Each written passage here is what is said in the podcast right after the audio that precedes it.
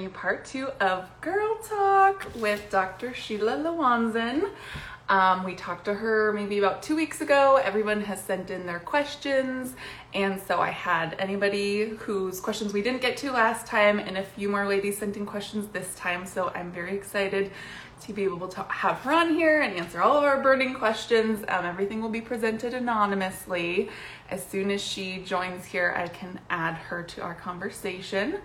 Um, but basically, she wrote this book about herpes. Yes, I have herpes, and you may not have herpes. I don't have herpes. I happen to not have herpes, but I did find this book really useful as both a nurse and just a woman to find out a little bit more about women's health. And actually, I have chronic back pain, and in the back, she goes through a lot of different exercises that you can do to improve your health um, mindfulness meditation, and then I really liked her positive self talk and reframing negative talks. So, oh, there she is. Let's get her in here. How do I? Oh no, I'm sorry. How do I invite her? Sorry, I'm having a little bit of technical difficulty, and it is. Oh, it's not letting me. Oh, can I? Yes. Can I? I'm getting a little sweaty. That like gave me a little bit of run for my money. Okay. Yay! I like wasn't even showing that you were here, and I was like, I know she's here. She didn't forget the time. I am always on time. but I did get to give a little bit more rundown about your book, and yes. I will admit I didn't read all of it before last time. You know, with a newborn, it's a little bit hard to come by private time, but I did get to read more, and I love in the back it says I didn't. How do you access the bonus audio? Yeah, so um, it actually they would have to contact me through Instagram and just give oh. me the um, Amazon receipt number, and then I will send it to them. Okay, a little bit that. of a computer glitchy thing happened. Oh, gotcha. Um, but I liked this because it reminded me when I was a new graduate nurse on the floor. Like I always felt like if the first 30 minutes of my shift were crazy, then the whole 12 and a half hours, I would have so much negative self talk. So when I was reading this, I can't do this, everything is going wrong. I literally would always say to myself, this is the worst shift ever. And then it like the, the shift would be the worst ever, but I like the reframing of I will do the best that I can. I will take this one step at a time. So as I said, I don't happen to have herpes people reading this may not happen to have herpes, but the the information is really useful for women's health and just it translates stress for health. Exactly. Yeah, thank you. Oh, well, I'm so excited to have you back. What is your what does it say behind you, baby? Your You're a firework. I was I'm gonna make this a little Fourth of July theme, so I have like I, I have my um, solo cup. Solo beer pong. Keeping it You're really like, American. I have to drink again. Whoops. Yeah. did you get um, a lot of um, questions this time? I did, and I have a lot from last time. And I, they're honestly, it's like a hodgepodge. So mm-hmm. it's a lot of like things gone wrong with vaginas, so to speak. So I'm interested in that. Okay. I'm just going to get right into it because I know we didn't get to answer everyone's questions last time. So let's get down to it. Do what it. is the favorite part of your job? Oh, probably the continuity of care. So when I entered into medicine, I actually thought I wanted to be a hematology oncologist. Oh, nice. yeah. Um, but my personality, my my dad passed away from brain cancer when I was 20, so I thought that that was you know something that I wanted to go into just because I was so impacted by it. But you know me, my personality is so like dramatic and, and energizing and so it just the topic matter didn't really seem to fit very well and then mm. i thought i wanted to go into internal medicine but then i realized that it frustrates me when i re- give recommendations and it doesn't always follow through um, and then i thought i wanted to be a pediatrician but parents are crazy they're crazy. Um, and then I loved OBGYN because it was like continuity of care. It was a little bit emergency room. It was a little bit of surgery. It was a little bit of office. Um, you see the same people over and they actually come to you wanting some type of either treatment, like I can't get pregnant. Okay, now I want to get pregnant. Um, I'm peeing everywhere. Okay, now I'm bleeding everywhere. Um, you know, all of these different things. And so they actually listened and wanted to partake in their care, which I think is really important. And so um, I did my first rotation and diagnosed someone who had infertility issues and was able to get pregnant and then Aww. did a routine prenatal care. But within that, then I had someone who had a fetal demise. Um, and then I went to the operating room and got to suture for the first time. So it was just so cool to just do everything. So that's that's yeah. why I love it. It feels very specific, but it really is very broad, like because you see all ends. Definitely. Yes, women's health is really broad, but you can specialize in it and patients feel really comfortable to tell me everything about themselves and so that really helps whether I'm able to make them comfortable or they just feel compelled to tell me everything. I mean, yes. either way it works. So I'm happy. That's that's so true. And you think about it, like if someone's willing to go to you because they have a problem, then they really want your advice. Because most women are pretty like, oh, well, it'll sort itself out, or you know, you know, I'm not gonna bother. It's not such a big deal. Even if you like call the advice line and you get a man, you're kind of like, uh, I mean, I will say that male OBGYNs are phenomenal. They are actually yeah. really, really very sensitive, um, delicate, in touch with their emotions. So I actually think some people say that male OBGYNs are actually one of the best experiences that they've had. But I think the the profession itself is so predominantly female. Most people are like, well, why would I choose a guy? I have, you know, the choice of women, sure. so I would rather just, you know, go with that. But I, I, in my experience, they're actually really excellent, excellent doctors. That's very true. I was, and actually, I was talking about like the guy who actually makes the appointment for you. It was after I had Sadie, and I like was having some questions about bleeding, and it was just like a guy, you know, who answers the phone, and I was like, mm, but he was very professional. I have no complaints. Um, all right. So, should men take vitamins before or while trying to conceive? And if so, do you have any recommendations?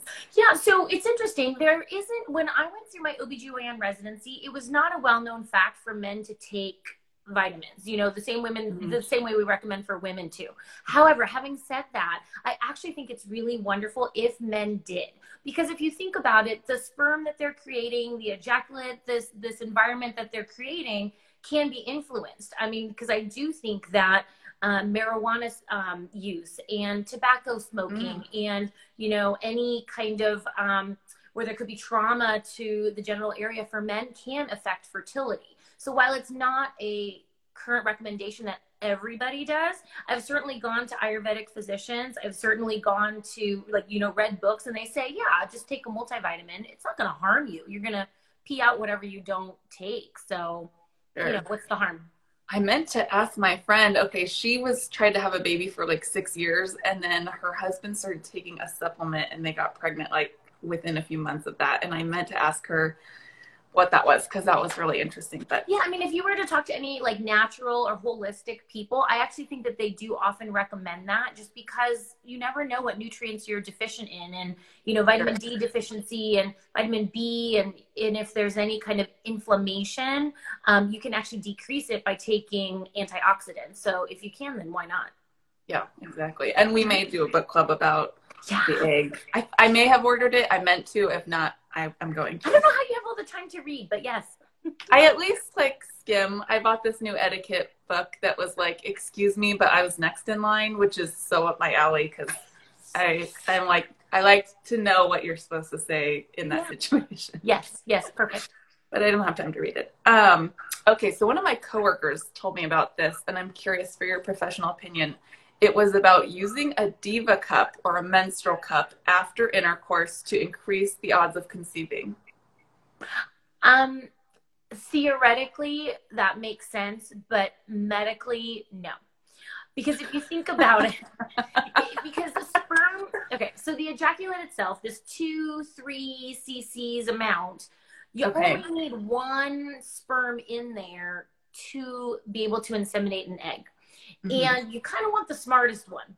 So you don't want the one that's going the opposite direction or is on its way out, or you know, you want the one that has the good direction and the good, um, you know, swim power to be mm-hmm. able to mm-hmm. get there. So, you know, the thought mm-hmm. processes people have of like elevating their legs to try to get pregnant. Yeah, it reminded me of up, that. Yeah, propping up on a pillow. Again, you're going to want the one that's going to go to Harvard, you know? So it really doesn't necessitate trying to trap it in and hopes that it rotates around and goes the right way. Okay, but then like what about intrauterine insemination? I don't know that much about the specialties, but is that kind of then the same thing? No, so it ends up happening. So if you imagine your uterus like a light bulb, okay, like mm-hmm. a light bulb, and what happens I don't have any props here, but what happens is, is that you end up like they actually take a catheter thread mm-hmm. through your cervix so it's sitting in the uterus and they implant it right there. So they're literally giving it to the uterus. Very different than the Diva cup. If this is your cervix right here, the Diva cup is sitting here. Yeah. So it's not going to do anything. But it's when like you a lift. It's like a pessary. It's like a a sling, but it's not gonna. It's not like IUI where it's actually going inside the uterus and like getting deposited right there. Sure. But then why it's like giving a better chance of the sperm? I mean, I think if the ejaculate has two or three million sperm in there, you don't have to trap all of it. Mm. Okay. You know, and the other part of it too is is that that that stuff that you're trying to like hold up close is full of mm-hmm. like sugar and media and all of these things energy to give to the little you know swimmy flagella fancy words flagella to mm-hmm. all to get all the way up there. And so you really don't need to trap it. Again you want the smartest sperm to go. So um although i went to community college. I, I mean i don't think it's a necessary um thing to do. I think no. you're they'll know where to go and you touched on this last time so if you're under 35 you should try for a year with no nothing fancy, so to speak, in yep. terms of medically. Um, and then if you're over 35, you should try for six months before speaking to a physician. Correct. That is correct. And the reason why is just because we don't want to waste time in trying to get people pregnant if they're really trying. Particularly more so if you have irregular periods, you may want to touch base with your OBGYN sooner just because you want to make sure that if you are missing something that you identify it right away. Got it. Okay, actually since you mentioned that, I'm going to skip down to um, my periods are close together and hormones are out of whack since breastfeeding ended one year ago. So her periods are totally out of whack and her hormones are out of whack. Um, is there anything I can do? I want to get pregnant, but my period starts too soon after ovulation. So, did they give any details in terms of like how soon after? they stopped breastfeeding one year ago. So let's just say she's two years postpartum. Okay. So what ends up happening is, is an, in an average cycle, let's say it's a 28 day cycle, most people will ovulate days seven to 14. I give a very broad range, seven to 14. But usually the studies show that the first half of the cycle is always the same, regardless of how short your periods are, your cycle period is. So even if you had a 21 day cycle, mm-hmm. let's say so you're bleeding you know every 21 days you're still going to be ovulating the same time 7 to 14 days hmm okay so if anything if it's probably annoying because that means like as soon as you recover from your period you're ovulating and soon you're going straight into the period um so that might be a little difficult but the ovulation period is still happening the same way. It's just the long period. So, for instance, if someone had periods every two months, mm-hmm. you would generally still be ovulating days 7 to 14 and just the second half of the cycle is a lot longer mm, okay yeah. so okay so let's say this person is ovul is has bleeding every three weeks every 21 days mm-hmm. she's still ovulating days 7 to 14 yeah so that doesn't matter that much correct correct okay. so again if you're having sex every two to three days you should catch that window Okay, so she should have sex every two to three days. Um, obviously, I don't believe she's been trying for a full year mm-hmm. if she's under 35. Is there anything else she can do to increase her odds of getting pregnant? Um, other than taking supplements, of course, making sure she's healthy in other ways. So exercising is really important and healthy diet and, you know, don't, don't smoke, don't do drugs, don't do marijuana. I think that that's an important thing. That's a very popular you know, it's it's um To relax. It's know, people. legal. Yeah, I mean, and it's legal, which is really hard. But what happens is that in your tube, you have these flagella. That's apparently going to be my word today. I like so it. it has these like um, cilia that help to move the egg down. And when you end up having marijuana, it makes them really tired. And so then it doesn't move the egg as Oh, much. I Mhm. had no idea. Yes. And is that like for a month after you smoke marijuana or like do Oh, that's a good question. I don't know how long it, the effects last for. I would assume it's the same effects as how long you feel it because it's in your body for that long. It probably Mm. equates to what it does for the body as well. Okay, They it. just get lazy. Yeah, oh, makes sense.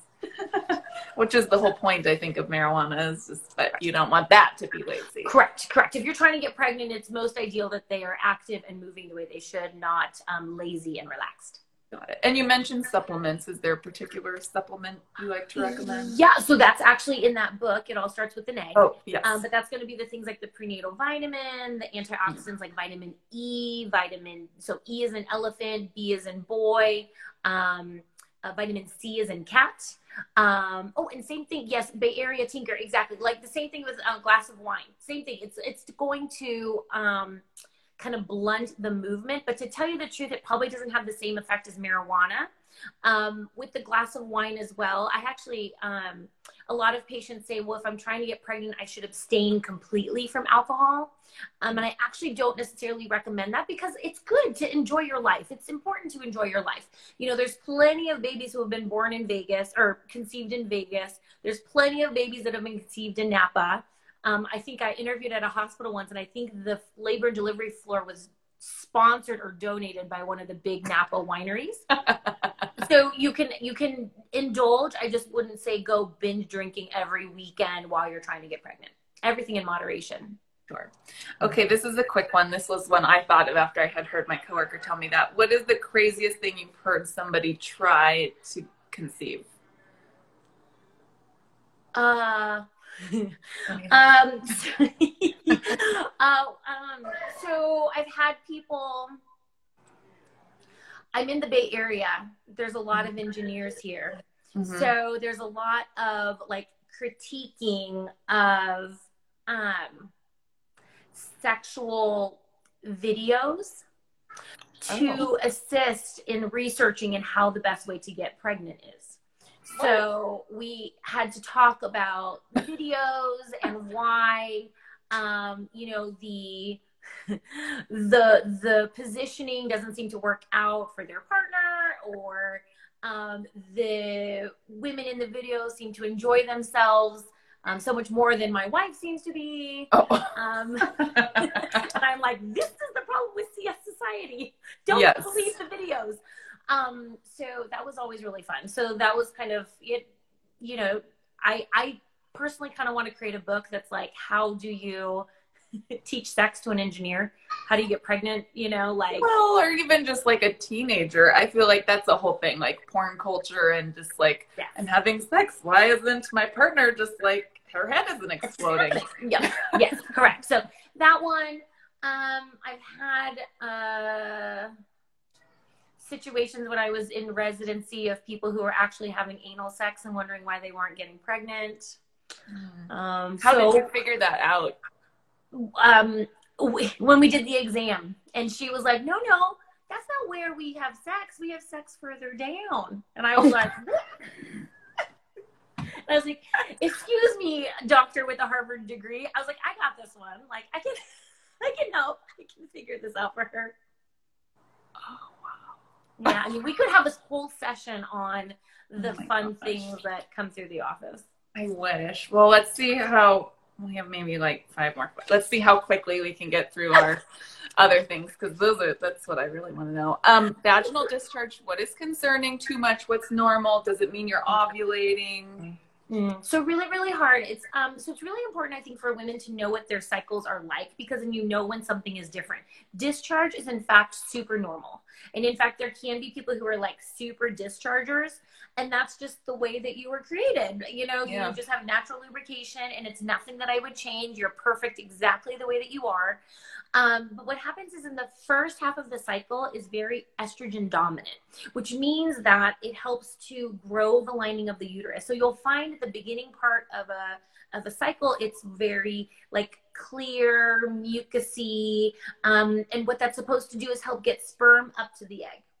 Um, and then once you ovulate, it's a very progesterone dominant cycle, which means that the discharge is a little bit more like thick, white, um, I don't want to say clumpy, that's not quite the word, but it's going to be just a little bit different. And that is so that that way you aren't trying to get the sperm up there because we're not cats and trying to give birth to litters. Mm. So, you know, those are very important. So, only if a discharge itches or smells bad should someone be seen. And even itchy does not always mean yeast infection. So, I think that that's super important because you can be itchy because discharge can be scratchy for the same reason that if, if anybody out there has seasonal allergies when you are in that time of the uh, uh, time of the bloom your eyes are itchy your throat is itchy your vagina can also be itchy oh I did not. Yes, so that's why we would recommend like antihistamines like Claritin or Zyrtec or Benadryl to really control that symptom. Um, but you know, if you are sexually active with multiple partners, STD screening would be appropriate. If you recently got antibiotics, it's a high likelihood that you end up with a yeast infection because it kills both the good and the bad bacteria. Mm. If people have IUDs, you can have an increased discharge. And the reason why is because that discharge is making it so the sperm can't go up there. That's what makes it a good contraceptive. Oh so you kind of have to tease out like what your clinical situation is and then you can kind of figure it out but when people always say like oh i always get yeast infections it happens every month right before my period i'm a little bit skeptical because if it was a yeast infection it wouldn't go away as soon as you get your period. It would linger and probably get worse. And so i'm always a big fan if you can get into your doctor's office to always come in and get screened because otherwise um, you might just be misdiagnosing yourself and then you're just spending a whole bunch of money on Monistat when you don't need to. Gotcha. Yeah, that actually reminds me of another question that we have. I have recurring BV, which I Googled is bacterial vaginosis, usually occurring after my cycle. I am tired of being on antibiotics. Is there anything I can do? Yeah. So um, just for the people who are listening out there, so your your vagina kind of works in a yin and a yang. That's a pretty cup. So a yin and a yang. and so um, too much yeast yeast infection too much bacteria bacterial infection and just like i had said when um, you get treated for um, a yeast infection or sorry an antibiotic it kills bacteria and raises up the yeast. That's why people get yeast infections. And so some people will notice they have bacterial vaginosis symptoms when they are on their period with a new sexual partner. Um, oral sex seems to cause that for people. And I don't know if it's because the partner's mouth flora causes yeast infections or bacterial infections to happen. I don't really mm-hmm. know. But that mm-hmm. discharge is usually like copious, smelly, like a lot of it, maybe kind of like gray or clear. And so that's kind of the way that you can tell. It's a little alarming. It, well, and it's important to come and be seen because again, STD screening is really important, and you want to make sure you're treating the right stuff. So it's important to figure out the trigger. And this might be a lot of information, but you know it's super no, helpful. So for for myself, for instance, I know that if I may end up with a bacterial infection if I don't use my tampon an extra day. So for some reason, when that blood is sitting in the vaginal canal, it irritates and changes the pH, and I end up with bacterial vaginosis. So it's super important to kind of figure out the trigger. So if it's when you're always with your partner and you get it, put a condom on and see if it makes a difference.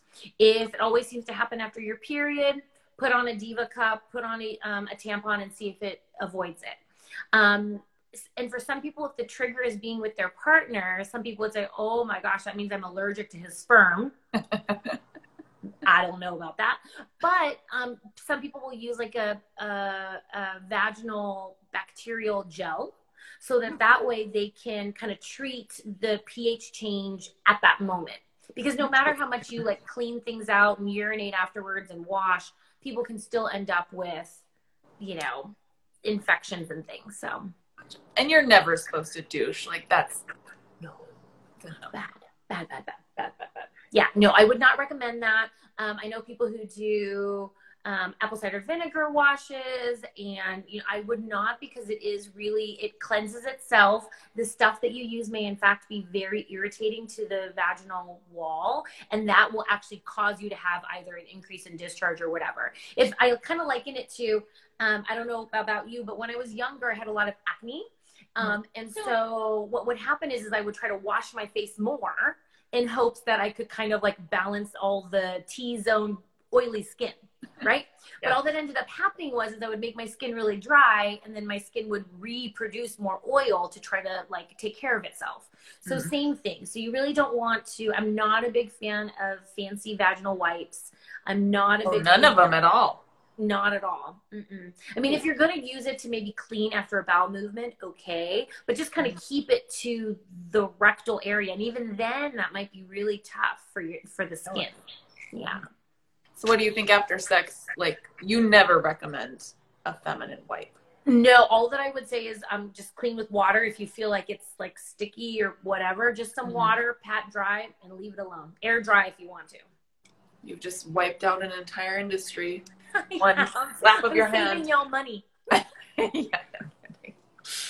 Okay, next question. I have a groin cyst that gets bigger and smaller. It's about the size of a marble. What could it be, and what should I do? Um, and does having a baby have any effect on that? Should not. Some people find that when they have a cyst, when they're hormonal, sometimes it seems to fluctuate, get bigger, smaller. If Mhm. it's in the groin area, like groin versus vagina are two separate things, even though they're really close together.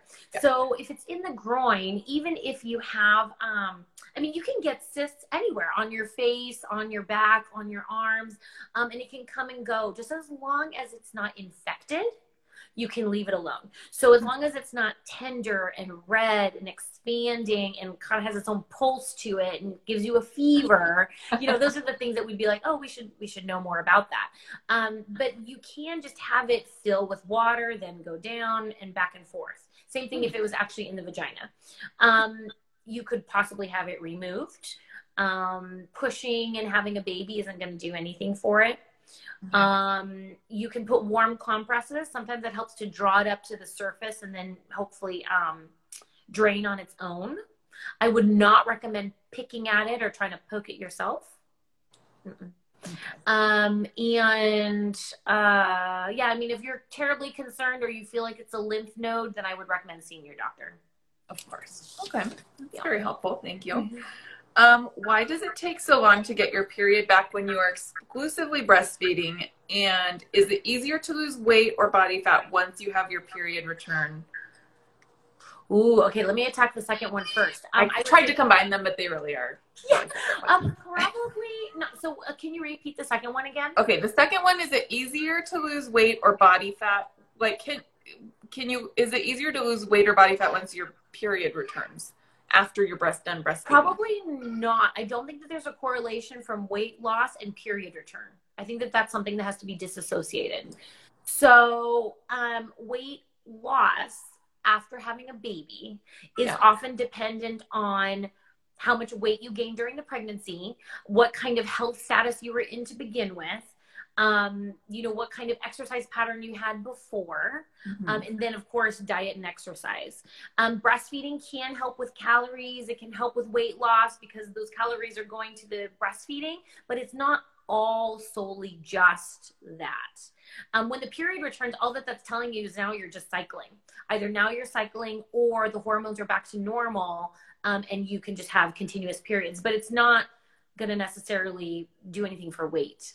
Um, I usually tell people that it takes probably a good like six to eight months to lose the baby fat that you had, like literally the fat that you had when you were growing your baby. Um, but that really depends on where you kind of started to begin with. Yeah. I remember Yeah. Serena Williams, the tennis star, she was like, This is not true. The second I stopped breastfeeding and I dropped the weight, like Oh, she's pretty rare, but then she's also been a very active woman to begin with. So that muscle memory and that body memory is very different. If you ended up creating a whole bunch of fat cells when you were pregnant because you were eating whatever you would like, those fat cells are still going to be there and it's going to take work to regress. You that. can make new fat cells. You can create fat cells. Yeah, I mean that's how people can go from, you know, whatever to 100 pounds heavier because they're just creating more fat cells. They like recruit themselves. And where do you think the In-N-Out goes? I don't know. I mean, it's so now I'm down to half a milk. I was like very into milkshakes with Cohen, and then since I had him, I was like, now I just tell them to give me half a milkshake, and every single time they're like, "Do you want it in a second cup?" And I'm like, "No, you're missing the point of this." You're Um, like, save me from myself. no, but it's I don't get milkshakes every day. I did that the first time around, but not anymore. They're so good. they are so good. They're really So good. good. And I let me just tell you, I had never had um I'd had a milkshake like at camp or whatever, but I had never gotten a milkshake just like at a restaurant until I was pregnant with my son, and it's amazing. You can just get them. Like Yes. if you want a milkshake, you could just get a milkshake. yes. there are some of my favorite places out there that are really close to work, which is really dangerous. Which place are you talking about? Uh, Five Guys. I love Five Okay. Guys. Oh. Mm, yes. I, I don't think I've had theirs, but I will try that. Okay, the first part of that question was why does it take so long to get your period back when you are exclusively breastfeeding? So that depends because there's some people who actually have their period um, every month after they give birth. So um, that might have just been the unique case for that specific person. I have had people who didn't have their periods, let's say, for eight months when they were breastfeeding, but I also know people who have had it every single month or even more irregularly than that. So um, that just might be a unique case. But you said last time that most women, the majority of women, start ovulating again about three months after giving Yeah, birth, correct? yeah. So you can ovulate, but that doesn't necessarily mean you're going to have the bleeding. Interesting. Okay. Um, we're really cranking out here. We only have one left, and then I'm going to circle back to some fun stuff. Okay. Um, okay, so I think we may have talked a little bit about this with PMS symptoms last time, but Yeah. so basically, this gal was asking whichever side I'm ovulating on, I have a lot of pain, bloating, and swelling. Why is that happening? Is there anything I can do to prevent it or treat it? Yeah. So what you're talking about is something called Mittelschmerz. Fancy, I think they're German words. I think it's German. Um, but it essentially is mid-cycle ovulation pain. So like I had mentioned before, in a 28-day cycle, most people will ovulate right in the middle. It's just kind of like this curve like this. And what happens when um, you're heading towards ovulation is there's a follicle that is small and growing, growing, growing, and then it whoop, releases the egg. So what ends up happening is is that that sensation, particularly as we get older, people Mm. just feel more. Generally, your ovaries will ovulate different months. So one month it's the right side, next month it's the left side, and then it's the right side and left side. And so some people can feel it on one side more than another. So for instance, I myself, I always feel it on the left. That's like my my go-to area. But it helps you know when you're ovulating, which Yeah. is really cool. So you know your body's working the way that it's supposed to. Mm-hmm. Um, and in terms of what you can do about it, I mean, the it's it's it's a natural cycle. One option is you can take birth control pills to make yourself not ovulate, and therefore you can avoid that symptom. Um, some people will do, you know, heating pad, Tylenol, um, you know, taking it easy, not trying to um, uh, like exercise really heavily at that time because you could end up rupturing that cyst just because of its size. Um, but of course, you want to make sure that it's not too big. Like a follicle itself is only three centimeters. Any um, cyst that's greater than that is something that may be sensitively painful and you know may need some intervention if they're too big. But it's a normal cycle, and um, other than pain management, there's not too much you can do unless you want to manipulate your cycle so that you're not ovulating. Hmm. Got it. Do all birth controls prevent ovulation? Or I thought there were different kinds that. That's correct. So there's different kinds. So for instance, like the IUD, like the Paragard IUD, which does not have hormones in it, it's not going to prevent it at all. Hi. It's not going to prevent it at all. So what ends up happening is is that um, the T inside the uterus is just making it so your um, a pregnancy can't implant. mm-hmm. but you're still going to be releasing that egg. You're still going to be, you know, um, possibly it could meet a sperm, but it's just that it's not implanting. Got it. So if someone was very religious, say Catholic, and they believed the moment of conception was the moment of life, is there particular birth controls that? that yeah, sense? so that is really going to be a huge discussion because mm-hmm. if they believe that the conception of life is when the heartbeat forms, okay. then you or you know when there's a sperm and egg meet together, maybe I should mm-hmm. say that sperm and egg okay. meet together, then an IUD may not necessarily be the best option. The reason why is because all that is doing is is making sure it doesn't implant.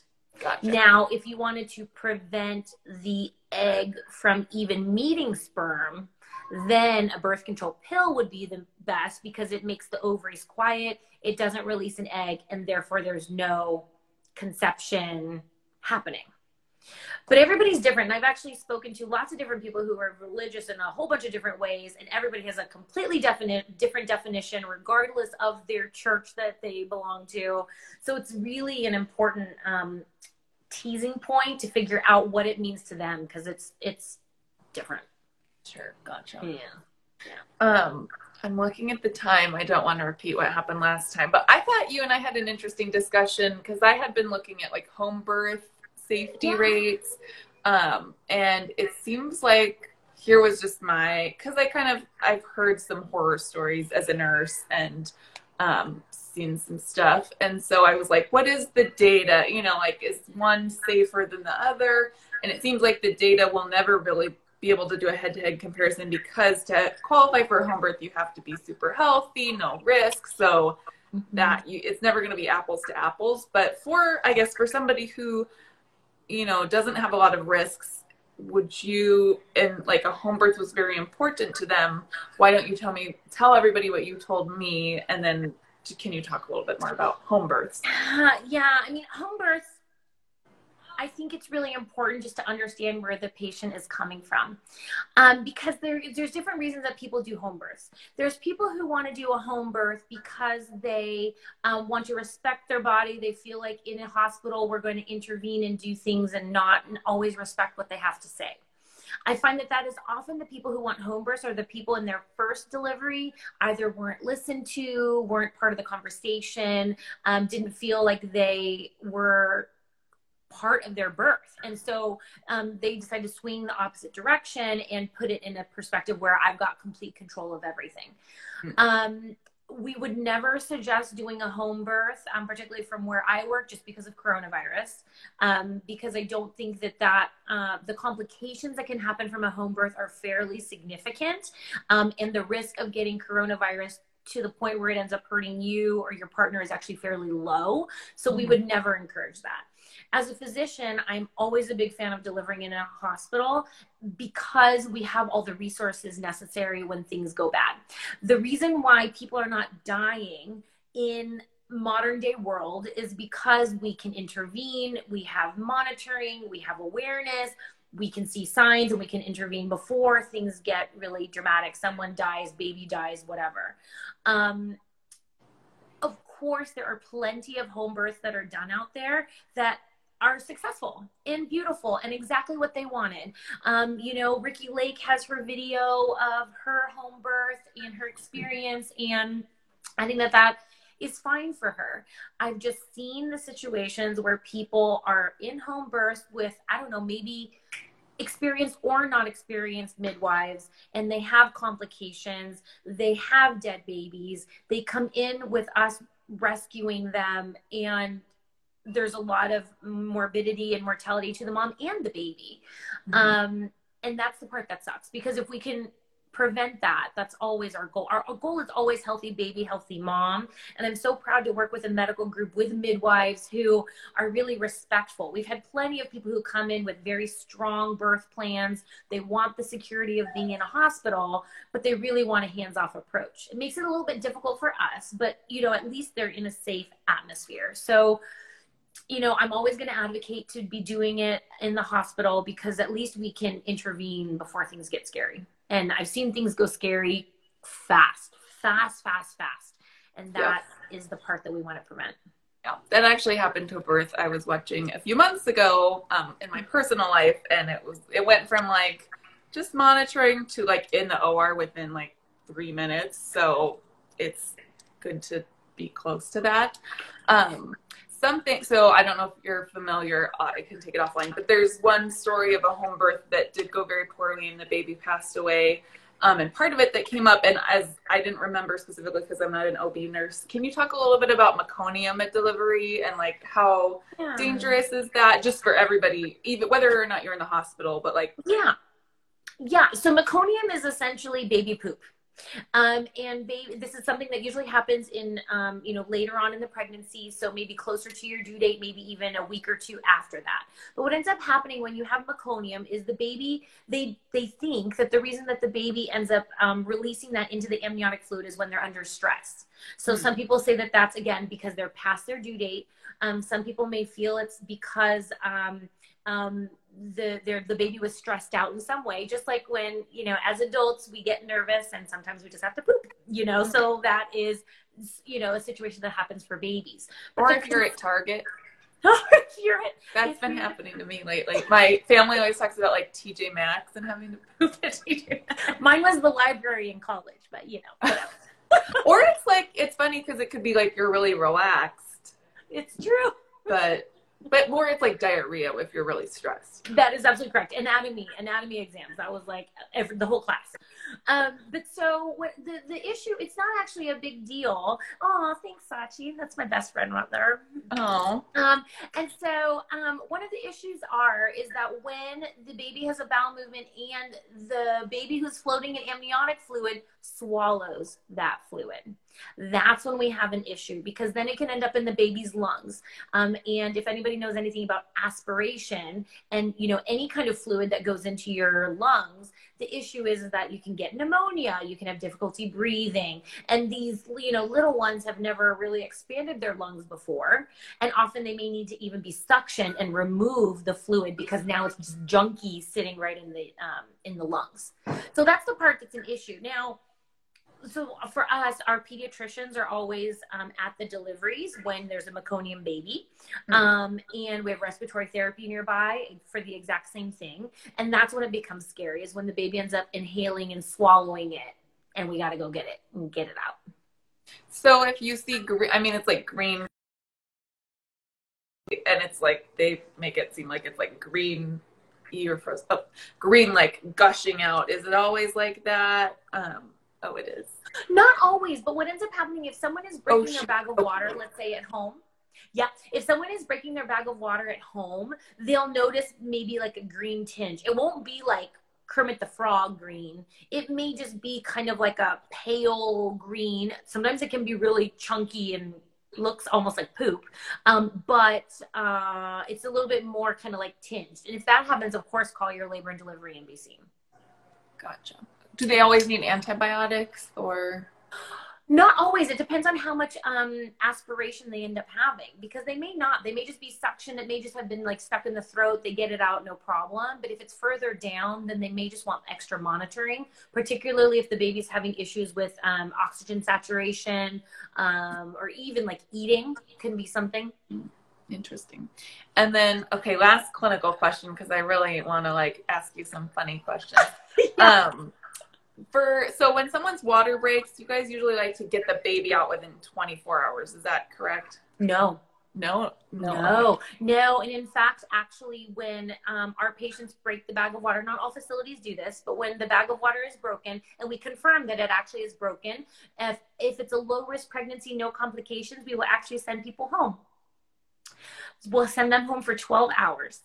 Okay. And the reason why is because we want natural labor to happen by themselves. And if they don't, then yes, of course they come back. We, you know, try to get some contractions to start, but we really want, um, if we can, the natural labor to happen.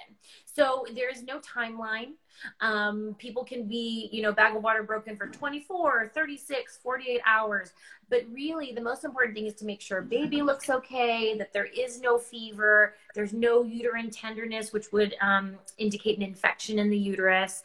Um, so we kind of, you know, let the body really do what it's supposed to do. Okay. Oh gosh. Dang, I keep thinking of clinical questions for you, which ah, okay. I there was this holistic mom that was very anti-vax that I followed for a little while, and she was saying if she was group B positive, she would do whatever it take took to not get antibiotics. And I was oh. like, why would you do that? Um, okay. Do you have any quick? I'm not a big fan of that. Yeah. So, um, um, eh, so when a mom is 36 weeks, we do screening on the skin of the vaginal area. Um, it's normal for us to have a bacteria on our skin. It's called Group B strep. Um, and it's a bacteria that you can have. It's not a problem. We don't have to give you antibiotics, nothing. But what ends up happening is if you have it in the vaginal canal and you go into labor, let's or break your bag of water or whatever if that baby's sitting in the vaginal canal it can pass the infection to the baby. And the issue is is that group b strep is one of the highest causes of meningitis for babies. Now um, so if someone tested positive and you're in labor for a really long time maybe with a bag of water broken maybe pushing for four hours that baby is sitting in that bacteria and hmm. so that's why we would want to go ahead and give an antibiotic. Now, if you were group B strep positive and let's say you stop and dropped your baby, the baby's barely in the canal, like it's just shooting straight through. So you really don't need, you know, we don't have to worry as much about the infection. Um, but it's when the, the baby's been sitting there a while or you're being induced or the labor is taking 48, 72 hours and that baby is exposed, that's where we get concerned. Now, I don't, I will admit, I don't know the other side of it. I don't know why you're, you whoever you're talking about. Sure. Yeah, decided not to. Um, I'd love to see that literature. Um, but for myself, um, just knowing that that's one of the higher risks, I would be really cautious to to choose not to give antibiotics. Cool. Mm-hmm. Um, thank you for that. Okay, I really think that we've answered everyone's clinical questions. Yeah. So, and the ones that have popped into my mind. Um, so I want to hear your freaky labor and delivery stories. Like, what's the weirdest thing you've seen during delivery, after delivery? it's so it's so hard because you know we and I saw Sally on here. If Sally's still here, I would love for her to like t- try to like remind me a story. I mean, I have there's plenty. Um, and it's hard to tell it on command. You know, like you can't tell a comedian like. Tell I know. I should have warned you. but you know, so some of my favorite stories. Um, I don't even know if they're freaky, but I mean, I just think that they're really funny. Or so, just like where you're like, what is that's different? Maybe culturally, you know, not like. Well, it's a few things. So um, we only have until 9.30, right? Yes. Tracy, okay. So I'll tell two stories that come to the top of my mind, and I'm sure I have plenty more. One involves me and one does not. So I'll tell the, so I, I don't know where in the um, history of families where they recommend if there's any vaginal itching or swelling or whatever, um, that garlic is a very good um, uh, decrease inflammation type okay. natural product. And so what ended up happening is I had a colleague tell a story of how there was an older woman around 60 or so, and she was coming not older. Older. I said older. I said older. At least I didn't a say elderly. Cougar. Elderly a young 35.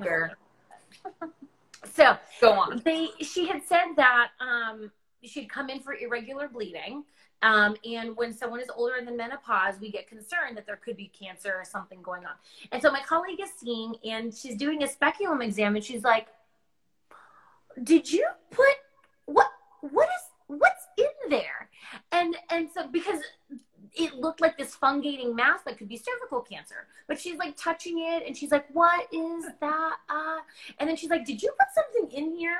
And the woman is like, mm, uh, uh, Did I? It's hard to remember. She's like, oh. She's like, two weeks ago, I put oh. garlic up there. what?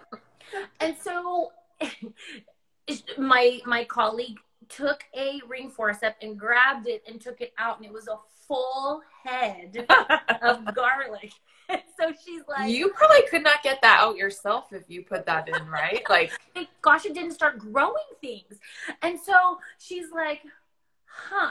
And, and she's like, you didn't want to just put in like a clove? Like, you had to put in like the, the whole head. And so that was, that was fun. Oh my god. so that's a good one. So another one that I really love, my um, I, I didn't see her on here, um, Melinda, when I was in residency. So I was on a night shift. Um, mm-hmm. Night shift is always when fun things happen. Mm-hmm. And um, it was a woman who came in. She was 10 centimeters dilated. She was actually the cousin of one of our anesthesiologists. I was like trying to be on my best behavior and let me help you, you know, just trying to make her experience really beautiful. But yeah. she came in 10 centimeters, but her bag of water was still intact. And so I was like, well, that's got to go to be able to deliver the baby. But I knew it was also holding the baby's head in. Mm-hmm. So what I did was I was like, okay, uh, nurses, do we have the room ready? Is my IV in? Is everything set up? Everybody's good. Everybody's good. Okay, great. Check in. Let's have a baby. And so I was just a probably second or third year resident. And to break the bag of water, it's like this like little plastic hook thing. Like a crochet hook kind of. Um yes, like a crochet hook. Yes, exactly. And it's it's plastic. Um it doesn't hurt the baby at all. And so I'm she's, you know, ready to deliver in the position, you know, legs open, ready to push. I'm all dressed and ready to go. And I take the hook and I do this and it is like Niagara Falls. Like it smacks me in the face, hits the back wall, it's in my mouth.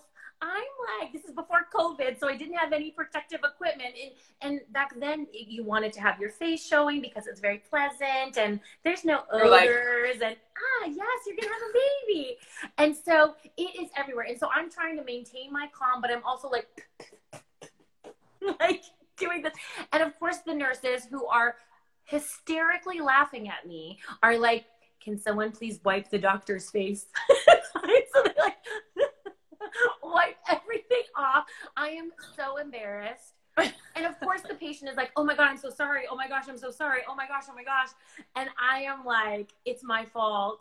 Push, let's have a baby. Like, let's go for it. It was insane. It was one of the funniest experiences of my life. Like, literally all the way back. And you're trying to look extra I'm just trying to look like this is happens to everybody. But I will say that that's the first experience where I know now when I break the bag of water, you stand to the side.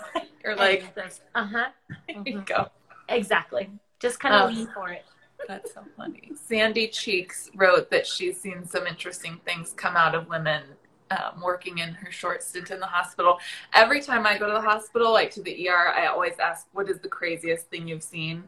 Every single story is something really crazy up the rectum. Every single one. I mean, yes. I haven't really had any things about that. I mean, I've heard stories. Like you always end up hearing the the, the ER nurses the ER, the story, exactly. Like there's always a vibrator. You know, I've heard stories about how the vibrator is in either of the crevices and you know it's vibrating. They don't know how to turn it off but they're riding in a motorcycle on the way to the er and it's vibrating like crazy and you're just kind of like did it happen? I don't know but it's a good story. no, these were like one of them was the man that didn't speak english who had a hydrogen peroxide bottle up the rectum. Yeah. Um, you can google plenty of images of various um, x-rays of items and you and, can't fake that no. No, I mean, I haven't had anybody in when I was in residency, I was called to the ICU because a woman was having a lot of scratching um, and itching and it was causing bleeding. And I remember I went to the ER, did a speculum exam, and I'm like, what's that? And it ended up being the end of a travel tooth um, toothbrush, you know, the head part. Just the head? Like, oh, yes. And I'm like, oh, we need to start some antibiotics, but we got it out. And I was like, is there anything else in there? She's like, no. She's like, it was just so itchy. I just needed to get in there. Oh my gosh. Mm-hmm. If you're at that point, ladies and gentlemen, please come in and see your OBGYN. You feel Don't like inserting anything in there. A, an electric toothbrush to help you itch. Something's very wrong. Something's wrong. But I mean, there's people who you know, may have very aggressive sexual experiences and then have a lot of bleeding. And that's really tough because um, you have to like try to like close it. Oh, what's Sandy saying? Feathers? washer hardware, forgotten tampons. Oh, forgotten tampons. You have to have a protocol to get rid of forgotten tampons, which happens, everybody. I've had plenty of people come back from Vegas and they're like, I don't know how many's in there. Like, you, it's a little bit like um, uh, a clown car. oh my God. Can I just say, so what this whole girl talk thing, when I was growing up, I'd go to summer camp and we always loved talking about like our periods and sex, like at night in the cabins. And like shock syndrome was a very big conversation topic. We were all just like, if we use a tampon, there's a very good chance we're going to die. You know, we have to change it every six hours. yeah, it's so funny. You know, toxic shock syndrome actually has not been such a big issue, whether it's because people are choosing better tampon sizes. We have the choice of tampon sizes, people know to take it out. Um, but, you know, I've actually maybe one in my, what is that? I graduated to like 13 year career have ever seen it. So it's actually pretty, I think, pretty rare for it to happen these days. Um, just because I think that the product itself has really changed a lot and people are aware of it. But you still have that label on there that talks about it. Yeah, it's like, by the way, you could die every month. Yes. yes. um, really quickly, and then I want to hear your thought on eating placentas after this. Um, in my when I was in nursing school, the instructor told a story about how her first birth, like alone as a nurse, and she left the room right after the baby was born. And when she came back in, everyone was naked, and they had the a frying pan or like a, a hot pad plugged in, and they were like, "We need the placenta. We're gonna fry it right now," um, which was interesting. Uh, I, so I haven't had anybody ask to fry their placenta. Maybe they do it when they get home. Um, but I have had people who request to have the placenta. Big thing now. So what are your thoughts on that? And I did see some things about like you could get an infection from eating it. What? Yeah, you know that's a very Kardashian thing to do. Mm-hmm. Um, and especially because we're in the Bay Area and so close to Santa Cruz, there's actually a lot of people who produce those placenta ca- encapsulations or placenta mm-hmm. capsules. I actually have no problem with it. I mean, theoretically, I think it makes sense. If you think about the big hormone drop that happens um, when your placenta is removed, that can sometimes help to, um, you know, kind of gently ease you in. I think one of the issues is is that um, number one, I I don't know where those places make them. So I don't know mm-hmm. how sanitary, how do you make sure you have yours and not someone else's? You know, but they say it helps with breastfeeding, with postpartum depression. They feel like it helps with skin and, you know, all of the recovery things that people really want to focus on after delivery. Um, I don't have a recommendation of a certain place. I would just say you would have to just research and find which one seems to make sense. Um, but yeah, we just have people sign a release of records and then they can take their placentas and do whatever they like. Oh, so I was wondering will, about that. Okay. Yeah, so some so people they... will make soup. Some people will do it at home. Some people will send the the placenta someplace to get it um, cap encapsulated. Some yeah. people will plant it under a tree as a nutrient.